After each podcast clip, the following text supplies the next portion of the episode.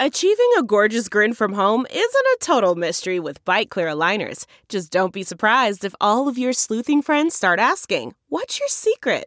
Begin by ordering your at home impression kit today for only $14.95. Byte clear aligners are doctor directed and delivered to your door. Treatment costs thousands less than braces. Plus, they offer flexible financing, accept eligible insurance, and you can pay with your HSA FSA. Get 80% off your impression kit when you use code WONDERY at Byte.com. That's B-Y-T-E dot com. Start your confidence journey today with Byte.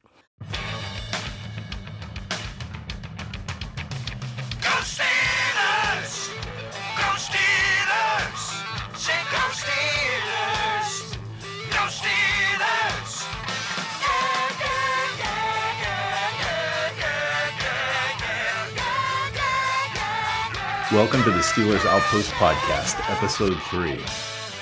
You know, while everybody's distracted talking about the NFL like it's a third political party, we're going to sneak in a football podcast. Not just a football podcast, but a Steelers football podcast.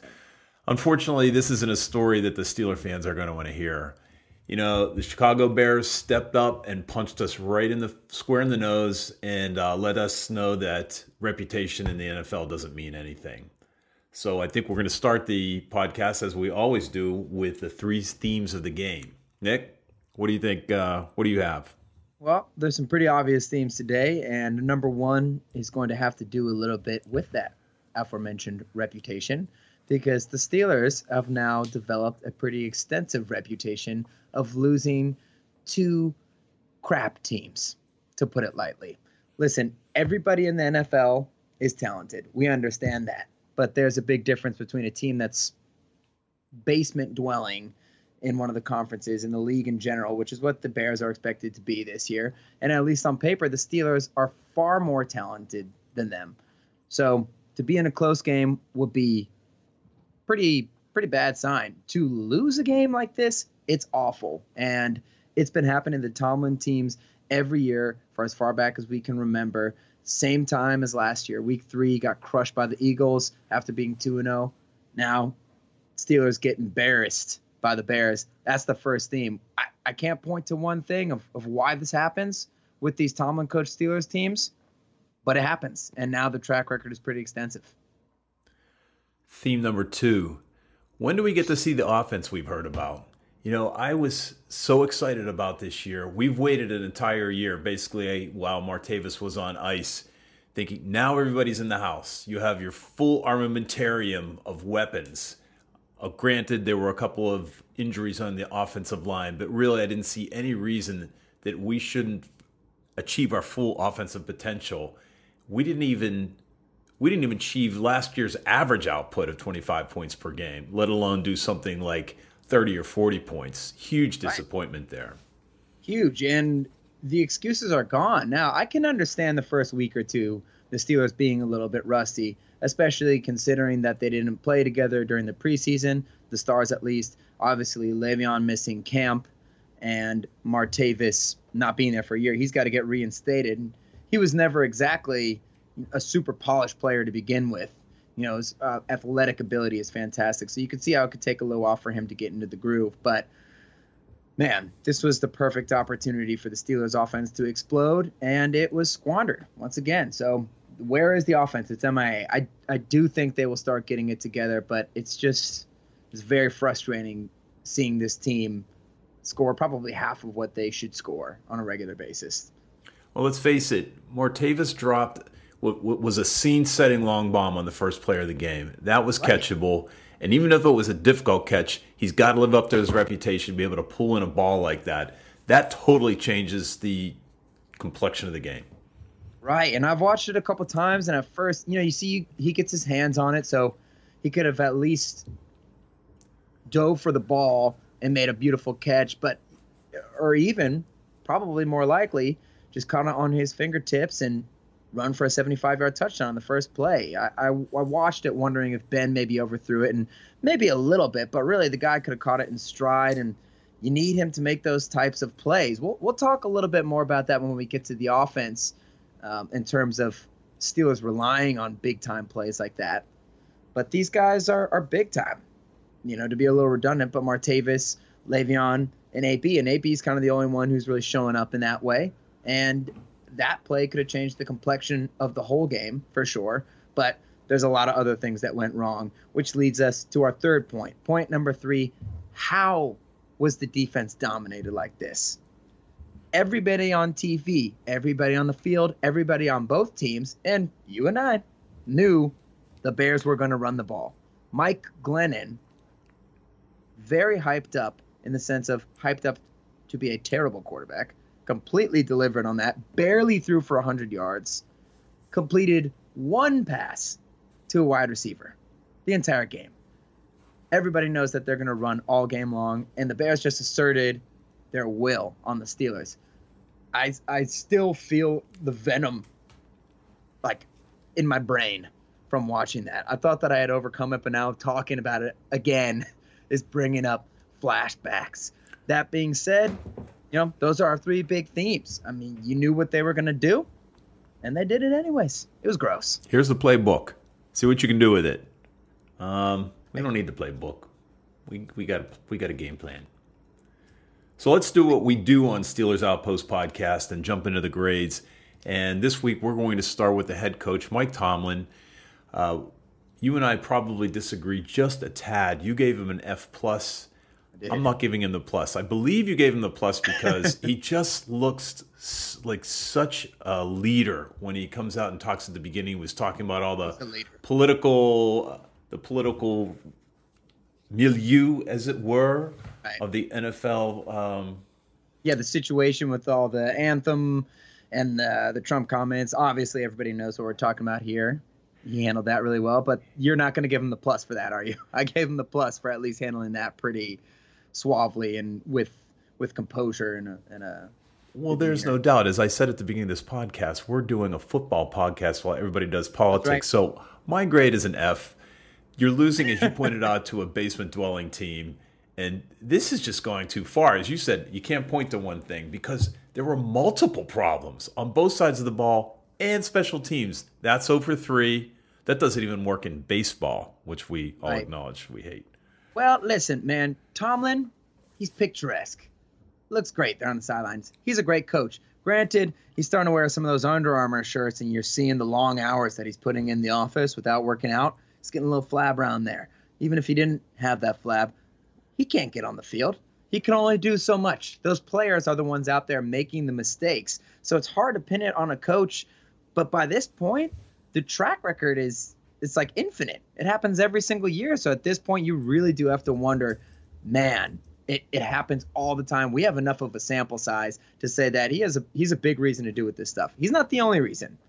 You know, maybe Ben has a has a has a capacity to do that too, but he's not an F as a coach. He's a really good coach, in my opinion. Brought a lot of success to the Steelers, but he was an F for that game. I think it would be ridiculous. Uh, I think the talk about him leaving is ridiculous. He, he, you get to the playoffs, and then once you get there, anything can happen. This game is an F. He'll turn And it, may he'll I turn it around. Man, What's that? I, I, you gotta believe he'll turn it around. He always does. You can't This- just assume these things. But this is bad. This track record is horrible. Well, we're just grading one game at this point. I, I would like to pick a nit uh, to go back to um, clock management. Well, nothing's changed At there the either. end, at the end of regulation, where there was a minute five left, he lost a precious seven seconds by not calling timeout. We eventually did call timeout to stop the clock at 58 seconds. That's Right. one more play. it really I is. they don't understand why the Rooneys don't break out the bank, hire a guy from Stanford, and have somebody over with their clipboard and tell you what to do with the clock.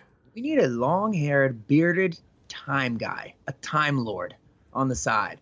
All this guy studies time, practices keeping time, multiple stopwatches. He's drawn out all the scenarios. You have all the time in the world. Just pay the guy twenty-five thousand a year. All he does, write up time scenarios, keep those spreadsheets on the sideline, memorize those spreadsheets, but have them available for other people. We And need I'd a have- time lord. I'd have time lords on the bench. I'd have bench time lords just to keep the pressure on the time lord. Yes, you have minions for the Time Lord. Anyways, terrible clock management. No surprise there. So let's move on to the offensive coordinator, Todd Haley. It was bad. I mean, everybody did bad today. I gave him a C minus because there were open receivers throughout the course of the game. Uh, I think that he did a good job calling plays to get some of our superstar wide receivers into one-on-one positions down the field, like Martavis and AB. But it just felt like he abandoned the run game a little bit early, and this a similar thing happened against the Eagles last year, where they get down quick, they pretty much panic and avoid the run. Le'Veon Bell only had 15 carries. So am I saying that running the ball more is just a simple solution? Todd Haley should have ran the ball more and the Steelers would have won the game. No, but listen, man, there's there's got to be some more variance there. If your offense is only scoring 17 points with that talent, I know that talent is is missing some throws on the field and missing some catches they should make, but come on, man, you got to you got to draw some plays to get them into a rhythm. We are So- talking about accountability. We're going to talk a little further when we talk about offense, about opportunities that we saw. Of course, we don't know from the inside, but there were opportunities in the middle of the field that seemed to be absolutely ignored. So uh, when I look at sort of the production from the offense, finally we got the we got the penalties under control, but scoring efficiency was under thirty percent.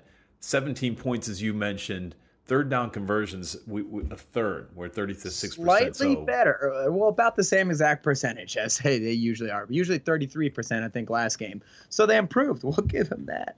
That being said, the sloppiness is gross. The penalties are sort of under control. There weren't as many for as many yards. I, I don't know what the defensive versus offensive split was the past few games, but they were timely and annoying. Like Chris Hubbard had a huge hold on one of those last drives there, um, where Le'Veon got about eight yards on the first dri- uh, the first play on the last drive of regulation, holding penalty on Hubbard, who had a pretty rough day. And the Steelers are now first and 20 instead of moving up the field. And then there was another procedure penalty, one or two procedure penalties. And that kind of stuff, the Steelers haven't had as an issue the past few years. You got the same guys out there, so I got to put some of that on him. They got to get that offense. Like, it's week three. Enough with the procedure penalties. We need to drill this stuff in the guy's head. So, Todd Haley, C minus. So let's move on to the defensive coach. But the but, what do you say when you give up 200 rushing yards to a team that can't pass? I think you pointed out Glennon passed one time to a wide receiver. The entire production came from these little these little flare outs to uh, to the running backs. Otherwise, um, what happened to the C gap? It was like a gift that that was never covered by the line or linebackers or safeties. You gave up almost 250 yards to a fat guy and a fast little pygmy. It's not Adrian Peterson over there. Tarik Cohen is fast. Tarik Cohen is maybe comes up to Artie Burns' belly button. It's terrible. And you knew what they were doing. Listen, all joking aside, those are two talented running backs for sure, but you made them look like Ezekiel Elliott, and the holes were just gaping. It kind of, you know, this is off topic almost a little bit, but when we're talking about Le'Veon Bell this year, trying to wonder why he can't get going. But honestly, after watching all these games multiple times, there's just not a lot of great holes there. Now, we'll talk about him later and, and what he needs to do better. But it's just night and day when you watch the Steelers offense versus when you watch the Bears. The holes were parting like the Red Sea. Huge, massive holes the whole time. So he did a terrible job. The alignments were bizarre. The lack of ability to adjust were bizarre. And frankly, the fact that the other team told you what they were going to do the whole time. And not only were you not able to stop it, but you didn't even call plays that would make sense to stop it. Load the box up, man, is atrocious. I thought he's been pretty decent this season. He fell off a cliff this game. Hopefully, he fixes it because people are going to start doing that to the Steelers now. You got the Ravens and the Jaguars coming up next. So, boo. F. All right, agreed. F. So we're going to go in, we're going to give a general rating for the offense. And I think you, after all, I mean, we just described the problems. I think the offense we assigned a D. You you had one minor uh, positive about the offense. There were some Yeah. fun plays. That you know, th- those are always a couple of long plays. AB was magnificent as usual. Thank you, AB. Yes. But the bads so far outnumber the goods. It's really hard to. It really does. Listen, they I do think that there were when I rewatched the draw, when I rewatched the game, excuse me, there was a little bit more momentum, more momentum than there's been in past games, and they actually drove down the field a fair amount, especially if you had completed that first 75-yard pass. Their second drive got into enemy territory before Ben got strip sacked. They're just there's there's a whole part of their game that is missing in terms of uh, especially like a short passing offense and an ability to run. The question is, who's responsible for the short game? Is it is it Ben lack of vision? Is it a, a game plan? Where do you where do you assign responsibility? So it's a little bit of both. I mean, it's a few different things. Obviously, it'd be nice to see Haley draw up some concepts that give easy completions to Ben in that short game. But honestly, you know, Ben leaves some of that on the field. And I think he was woefully inaccurate with some of that short game in the first ga- and the first one against the Browns. He's improved in the accuracy, but sometimes he just needs to make those decisions to to throw the ball underneath. Um, so while we're talking about Ben, let's talk about our grade for him. Well, I think you assigned him a C. I, I would agree with that. Some of the things that frustrate me about Ben, again, the sacks, it, was sacked three, Three times, times. and hit five times. You know, you have to assign some responsibility to him. One of the Right. crazy plays, and it's typical Ben in the, the second possession when Ben was essentially falling backwards and oh, threw Oh, the ball to man. Martavis. That was brutal. And That we were fortunate to get a. happen. What's that? Yeah, that was a pick six waiting to happen. It was a pick six. We were fortunate to get a pass interference on that. So it it it it, it, it's plays like that, that that drive me crazy. At this point, you know, he's still trying to make something out of nothing. Well, listen, that's that's what's made him who he is, and he's very successful because of a lot of that stuff. He's improved greatly with the on rhythm throws, and I think that he needs to, but he does need to focus on that element of his game a little bit more. And I think that Haley needs to help him with some of that stuff. So I'll be the first one to admit I'm a raving Ben Roethlisberger fan. It's hard for me to talk bad about him, but we got to call it like we see it.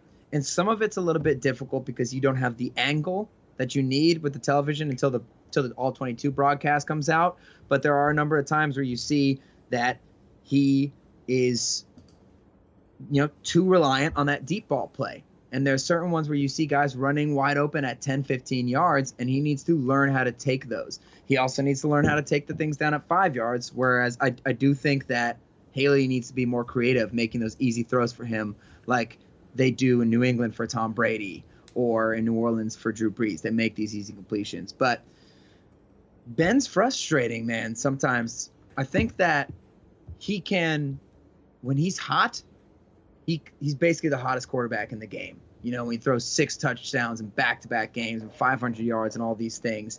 But when he's cold, especially when he starts cold, something about him just doesn't get the momentum going. And you saw that almost when he, from the very first snap, when he missed that long pass, and he just never got that momentum going. It seems like. Let's move into the running back grade. Essentially, 99% Le'Veon, who was effective again in a second a second game, effective but not dominant. No wild Yeah. plays. He had a bad drop in the fourth quarter in the red zone. Right. He is uh, still playing his game, and I, I wouldn't suggest he change it. He's waiting for an opening. Unfortunately, the line didn't open anything for him yesterday. No, and it's really hard to get a read on him recently because the line has just been so surprisingly lackluster in the in the run blocking. Obviously, you had two subs with Gilbert and uh, Ramon Foster out for most of the game, but at the same time, man, those guys have played Hubbard and Finney, and there are not a lot of holes for Le'Veon, and he's still making some nice plays and doing some things. But I, I gotta say, like, it would not hurt to break a tackle every once in a while. He, he's making some nice plays, but there are a couple where I'm seeing him actually get dragged down by guys in the hole, where usually he'd run through them. He's he wants 17 million dollars a year, and you know, this doesn't look like that. One it's run over- his fault.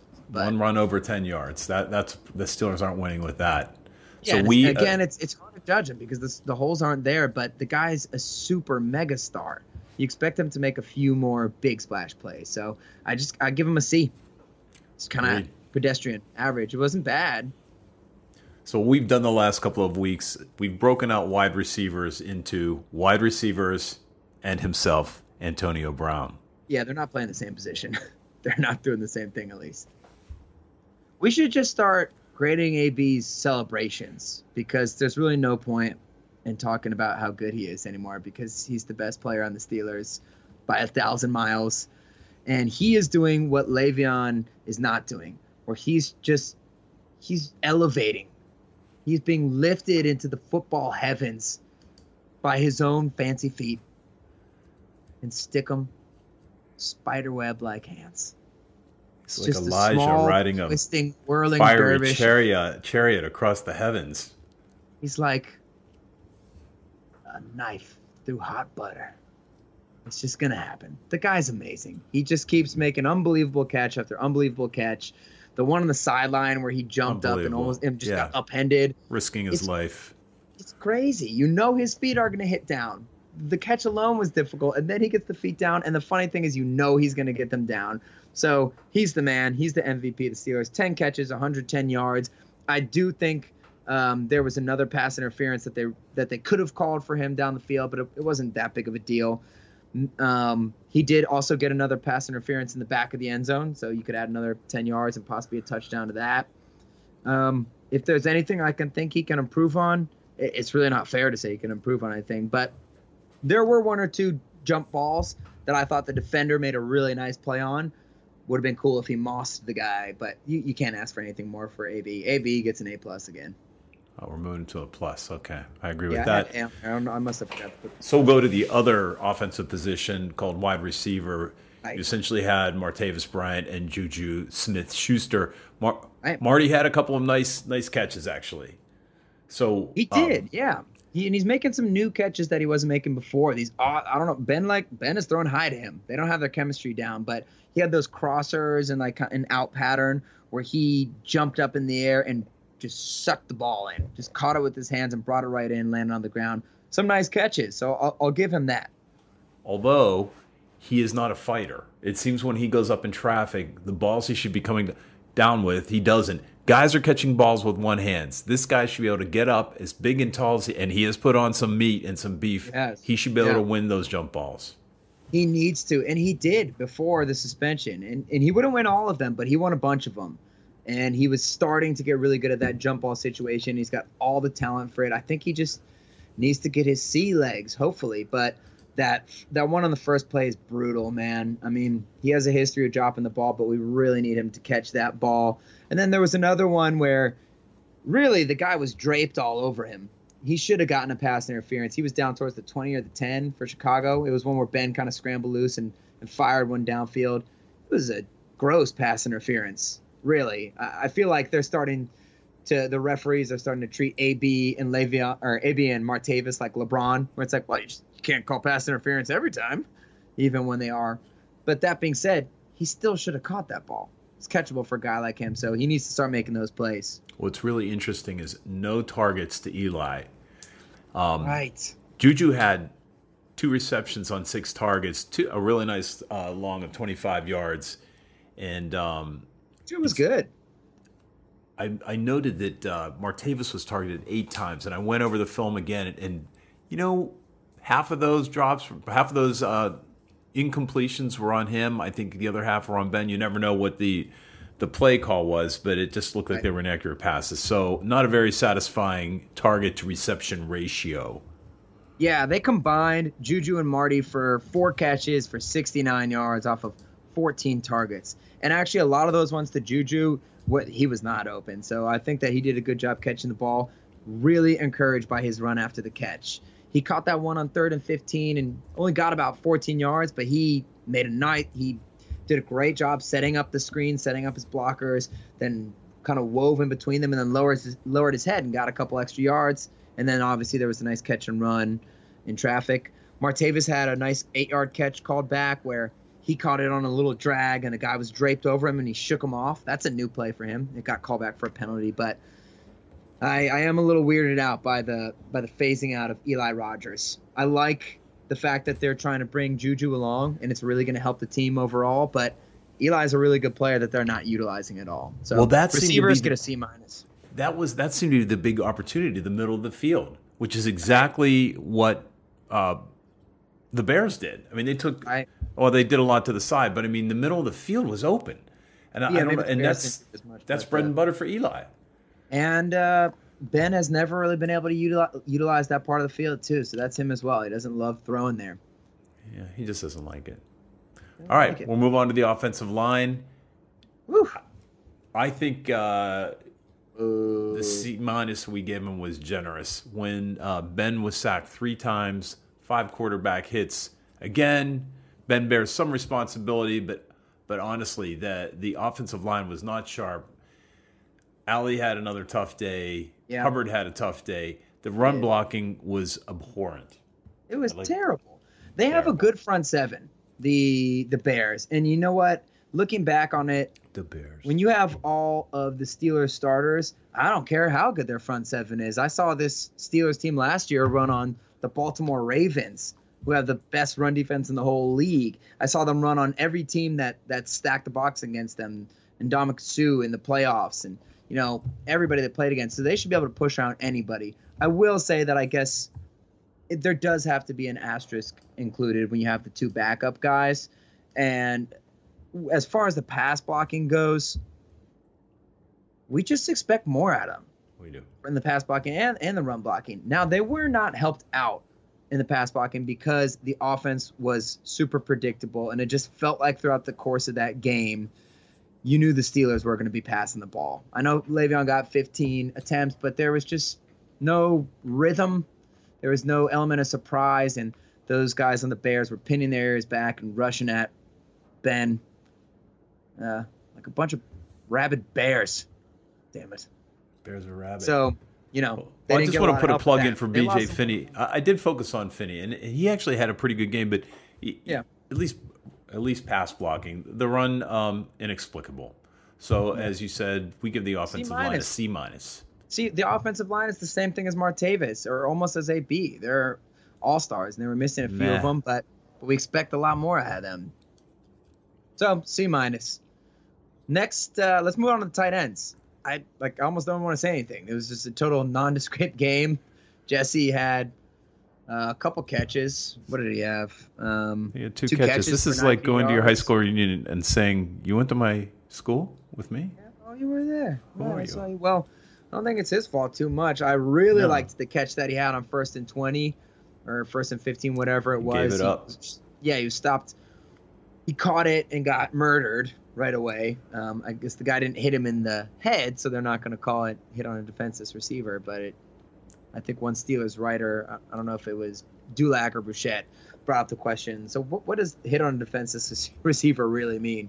That being said, that was the second or third week in a row where the guy has caught the ball and gotten crushed right away and held on to it. So I'll take that small sample size as a, as a positive. I think he fell down. I don't know what happened on the first third down of the game where he was on the ground and Ben threw the ball. So kind of hard to judge that without the all 22. I know it looked like he got hit early, but Blocking was okay, although I will say that Grimble was on the side of the field goal team uh, where the guys came through, but it was an uneven rush, so there's really not a lot to say about them. Let's, we're giving them a C. They weren't terrible, that they didn't stand out.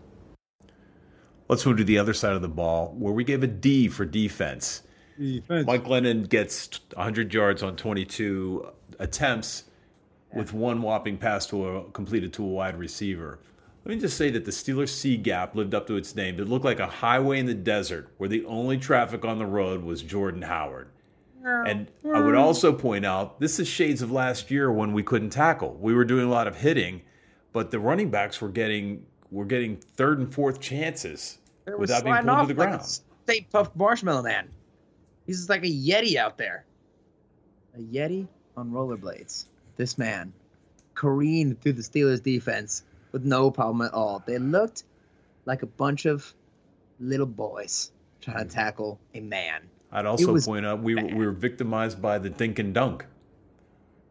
I don't even think that was such a big deal, honestly. It was just getting shredded by that run game. So they were horrible. They were horrible. They I guess you can say they held Glennon to 100 yards passing, but does one even hold Glennon to 100 yards passing, or does Glennon just Gets he gets 100 100 yards. That's right. He called home after the actually pretty game. bad. I got 100 yards. got triple digits. Yeah. So well, okay, so but I want so the cornerbacks weren't challenged, and I just want to point out the that we were vandalized by chunk running plays. There were nine plays of over nine over 10 yards, and one would think maybe our defense got tired in the second half, but four of those came in the first half. So we can move on. D for defense. D for defense. D. Defensive line. I have to give them a C minus because whenever you get abused like that in the running game, I can't give you anything over a C minus. Now, the only reason I don't give them a D is because uh, Hargrave looked like a man. That dude is having a great start to the season. He was pushing like his life depended on it. He is throwing guys around. I saw him almost eat a human, a player on the other team. Was a running back. I think it, I don't remember if it was Cohen or it might have even been the big boy, uh, Big Jelly Bean uh, Howard. But regardless, he looked like he was pretty good. He made some nice plays, so we'll give them a C minus for that. But I feel like we pretty much just covered it in the fact that they were getting abused by the run game. Listen, Butler was lining them up in some weird places too. If you look at the film, they're like lined up to the weak side constantly. It is kind of perplexing, but at the same time, they got pushed around by a bunch of backup Bears offensive linemen because the ba- the Bears were actually missing two or three of their offensive linemen, so they were doing a little musical chairs with their linemen, and you still got pushed around by them, and then by some running backs who they might be talented, yeah, but they're they're each one of them is one dimensional in his own way. So gross. Well, I don't know how to rate the inside linebacker. Ryan Shazier had led the team with 11 tackles, and Probably had 11 missed tackles as well. He did. He does continue to overshoot the run, though, doesn't he? Over and over and over again. So the combination of the missed tackles, the overshooting, and the general lack of any coverage on run plays, it's really hard to rate the inside linebackers Not any better than the defensive line. Well, so I go ahead. I do think that Shazier had some some really nice plays. He did overrun a couple, and they happen with uh, like so frequently in terms of they happen at least once or twice a game that I think we're becoming more sensitive to them. But he did make some some nice plays shooting through the gap, and even if he didn't make the tackle, he would force the guy out of bounds. So he needs to clean up on some of that stuff on those missed tackles. Learn how to just come under control in the hole, and then he'll become just a real superstar. But for right now, some of those long runs are due to him not hitting his gap, but more of them were due to Vince Williams totally missing the gap for the running back. There were got Chickillo and some of the corners, you know, already had a br- pretty brutal game, but even a couple times he along with Chickillo forced guys inside and and Vince Williams would run right past them, right to where our other two guys were standing. So Vince had a pretty tough game. I'm giving them a C minus as well. Well, I don't. Th- speaking of the outside linebackers, it is. Uh, it's hard to complain about containment. The containment was there because the Yeah. the, the run was between the the outside linebacker and defensive end. Chickillo had his third sack of the year. Granted, again, he went uncontested, That's right, uh, a direct pass to the quarterback, but he did sort of says a lot if they just they don't block disregard him. That's what we need to have more. We need to have more journeyman players, so they disregard and let run. He's flying under the radar. You can't fault him for that. But I, I was not happy with the Budrick. The Budrick had the um, Budrick. opportunities that he he failed to capitalize on in the backfield. Yeah, I agree. And he he slid off of Howard a couple times. It's like, Bud, you're an Adonis. Bring that man to the ground. And with Chickillo, he did do a good job with contain, but he but he got he got pushed way out of the way. Like contain the guy, yes, please, but don't get Well, maybe he didn't contain because Maybe you're being he stayed on the outside. Maybe he Yeah. didn't actually contain, but he didn't need Yeah, to no, because there no, was he only did contain. He did set the edge he set the decently. edge. Um, you know, a lot of people are crying for Debo now because he had a quote today, uh, basically addressing that. You know, his claim to fame is setting the edge, and they asked him if he would have. The media asked him if he would have done a good job setting the edge in that game. I think he said uh, that he can set the edge until he's sixty, and I'm not going to doubt the man. But hey, you know, Chickillo's been playing well. I thought he played okay. Uh, but you, you gotta assert some physicality on these guys too. Let's go, close the hole, man. So C minus for them C as well. Can we rate the cornerbacks and the safeties together? I, I just the only thing I think since they didn't actually have to work on Sunday, tackling anybody past ten yards is that they couldn't fill the gaps. And again, it's hard to tell whether it was through the lack of their effort Well- or the um, game plan. Artie was brutal. Artie regressed to early season rookie Artie, where his angles were just baffling. He took a couple horrible angles, and uh, Joe Haden, you didn't get to see much of him until he was just accosted on the big run in overtime. Now, to go on a, a, slight tangent, real here, really quick here regarding that uh, that holding call the Steelers didn't lose this game because of the refs. You never really lose a game because of the refs. There's they should have blown this team out. That being said, the ropes, the referees were atrocious in this game. Between some of the missed pass interferences in the first half and a couple of the brutal holdings, the Bears tackled Chickillo, uh, uh, Joe Haden, and Artie Burns at different times in this game every single time when they're right in front of the player who's carrying the ball. So right in front of everybody. And on that giant Tarik Cohen, the 79 yard touchdown that got turned into a 40 yard run, he was running right at Cohen. Everybody could see it. I saw it in real time. I was screaming like an asylum patient. And the guy just tackled him from behind. Now, you can't say that he would have made the tackle for sure, but odds are that he's going to get the guy. If he doesn't even get the guy down, he at least slows him down. But even so, if they call the holding penalty, it becomes first and 20 from their own 15, and that changes the whole complexion of the game. So that was a pretty huge miss on the parts of the ref. Although, you know, Steelers should have won anyways, but it is worth noting that. Shouldn't come And- down to shouldn't come down to refs calls. So Yeah. We rated the defense a D, and so far we've given everybody a C minus. We've got to give somebody an F here to make this work. I would give this the safeties an F. Let's give them an F. Right, they could have a D, but but they that C gap that you keep talking about. Where was Mitchell? Where Yeah. Davis was pretty bad before he got knocked out of the game. Those guys could not tackle. They were late in running to the ball. If you see some of the replays on some of the big runs, they actually give you the view behind the defense. And Mitchell's just not diagnosing plays. I don't know if he's, you know, still reeling from the injury in training camp. We saw him a couple years ago have a pretty average season because he was playing with the injury the whole time.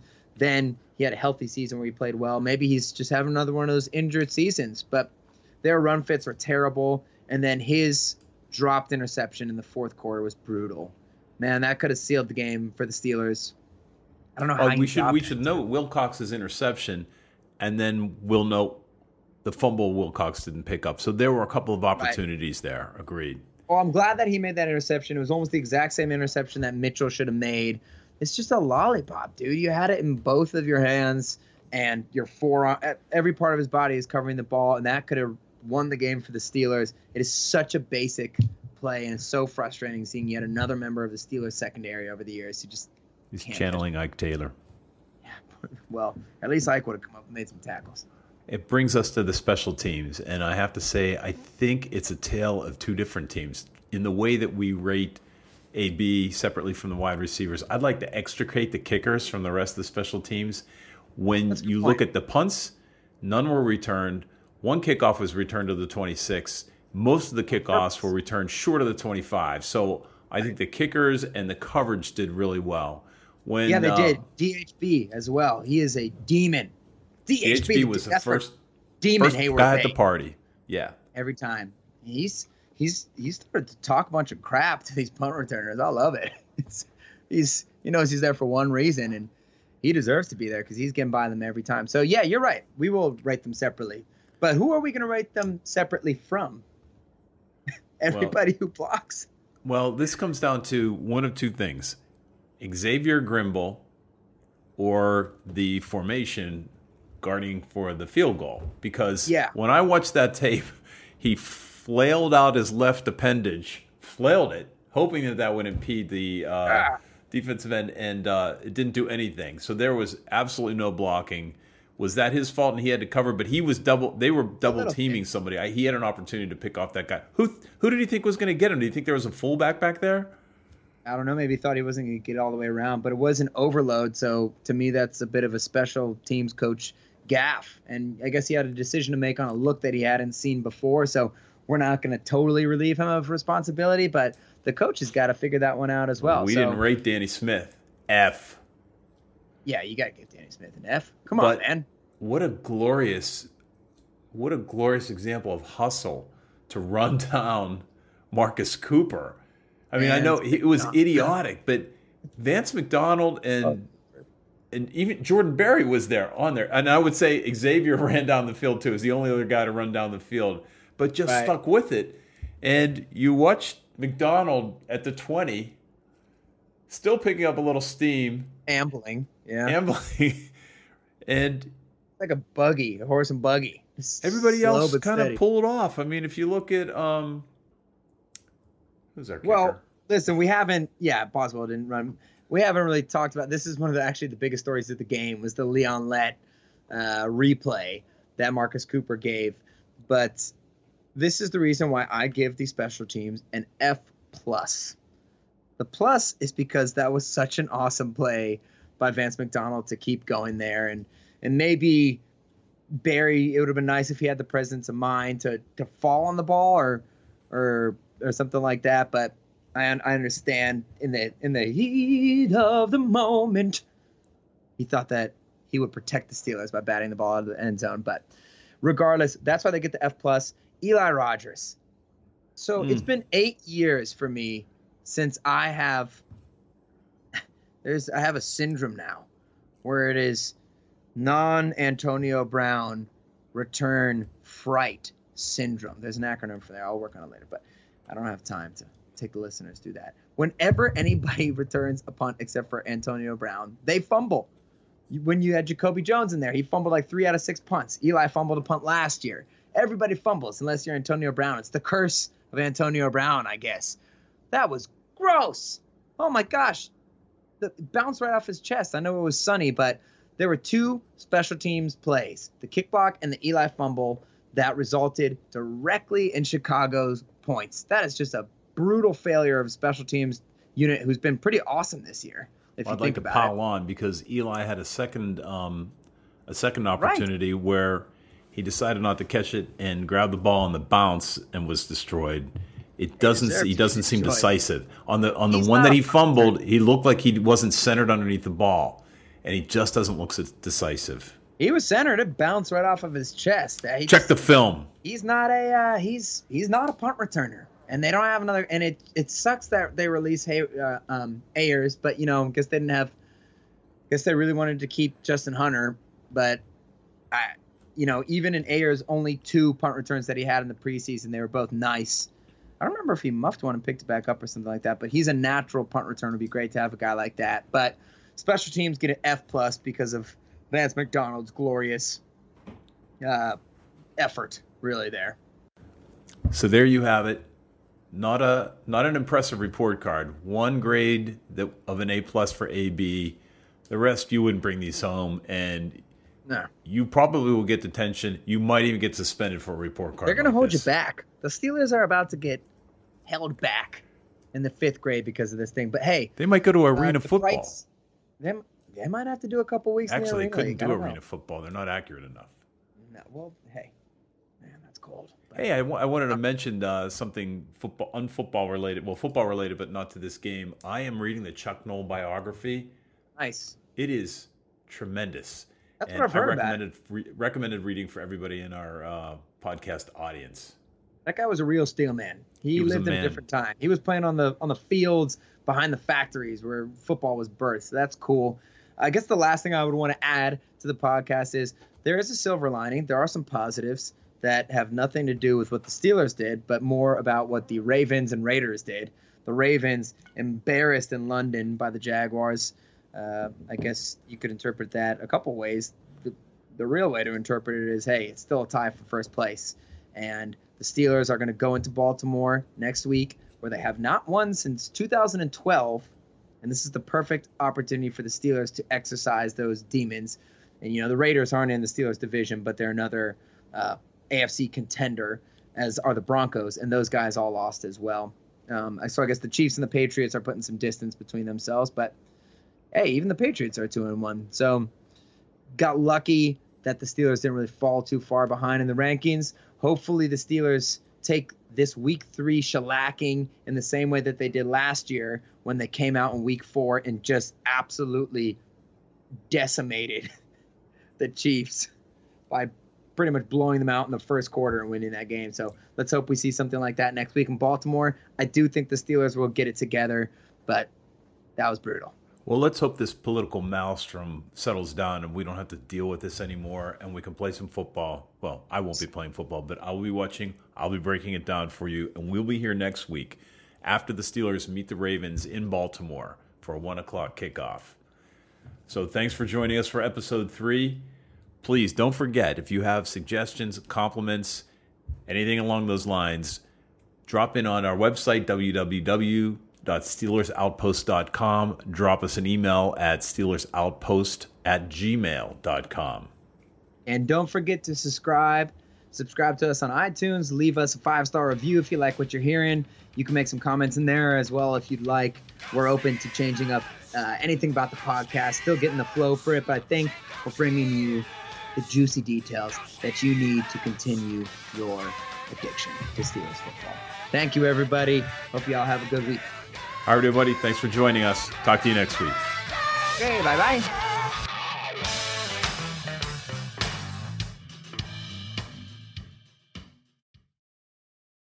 The spirit of performance is what defines Acura, and now it's electric. Introducing the ZDX, Acura's most powerful SUV yet. Crafted using the same formula that brought them electrified supercars and multiple IMSA championships, the ZDX has track tested performance that packs an energy all its own. Unlock the energy and order yours at Acura.com. There are some things that are too good to keep a secret. Like how your Amex Platinum card helps you have the perfect trip. I'd like to check into the Centurion Lounge. Or how it seems like you always get those hard to snag tables. Ooh, yum. And how you get the most out of select can't miss events. With access to the Centurion Lounge, Resy Priority Notified, and Amex card member benefits at select events, you'll have to share. That's the powerful backing of American Express. Terms apply. Learn more at americanexpress.com slash with Amex. We're driven by the search for better. But when it comes to hiring, the best way to search for a candidate isn't to search at all. Don't search, match with Indeed. Leveraging over 140 million qualifications and preferences every day, Indeed's matching engine is constantly learning from your preferences. So the more you use Indeed, the better it gets. And listeners of this show will get a $75 sponsored job credit to get your jobs more visibility at Indeed.com slash match. Just go to Indeed.com slash match right now and support our show by saying you heard about Indeed on this podcast. Indeed.com slash match. Terms and conditions apply. Need to hire? You need Indeed. I want to tell you a story. It's a story about a scandal, broken relationships, gossip, rumors, money, corporate rivalry, and a broom. A performance enhancing broom. My name is John Cullen. I'm a comedian, podcaster, and for 20 years, I was a semi professional curler. And I want to tell you the story about how a single broom almost imploded the 500 year old sport of curling. We felt like we were bringing a knife to a gunfight. It's the story of a superstar and his fall from grace. Well, I was being dragged through the mud. It's the story of two brother entrepreneurs with a dream. I said, that's great news. It's a story of intrigue. I still don't understand why we want to keep his name secret. The full story has never been told, so I'm going to tell it. Broomgate How a Broom Almost Killed Curling. It was a year I'd like to forget. To listen to Broomgate, search for Broomgate in your favorite podcast app. That's all one word Broomgate.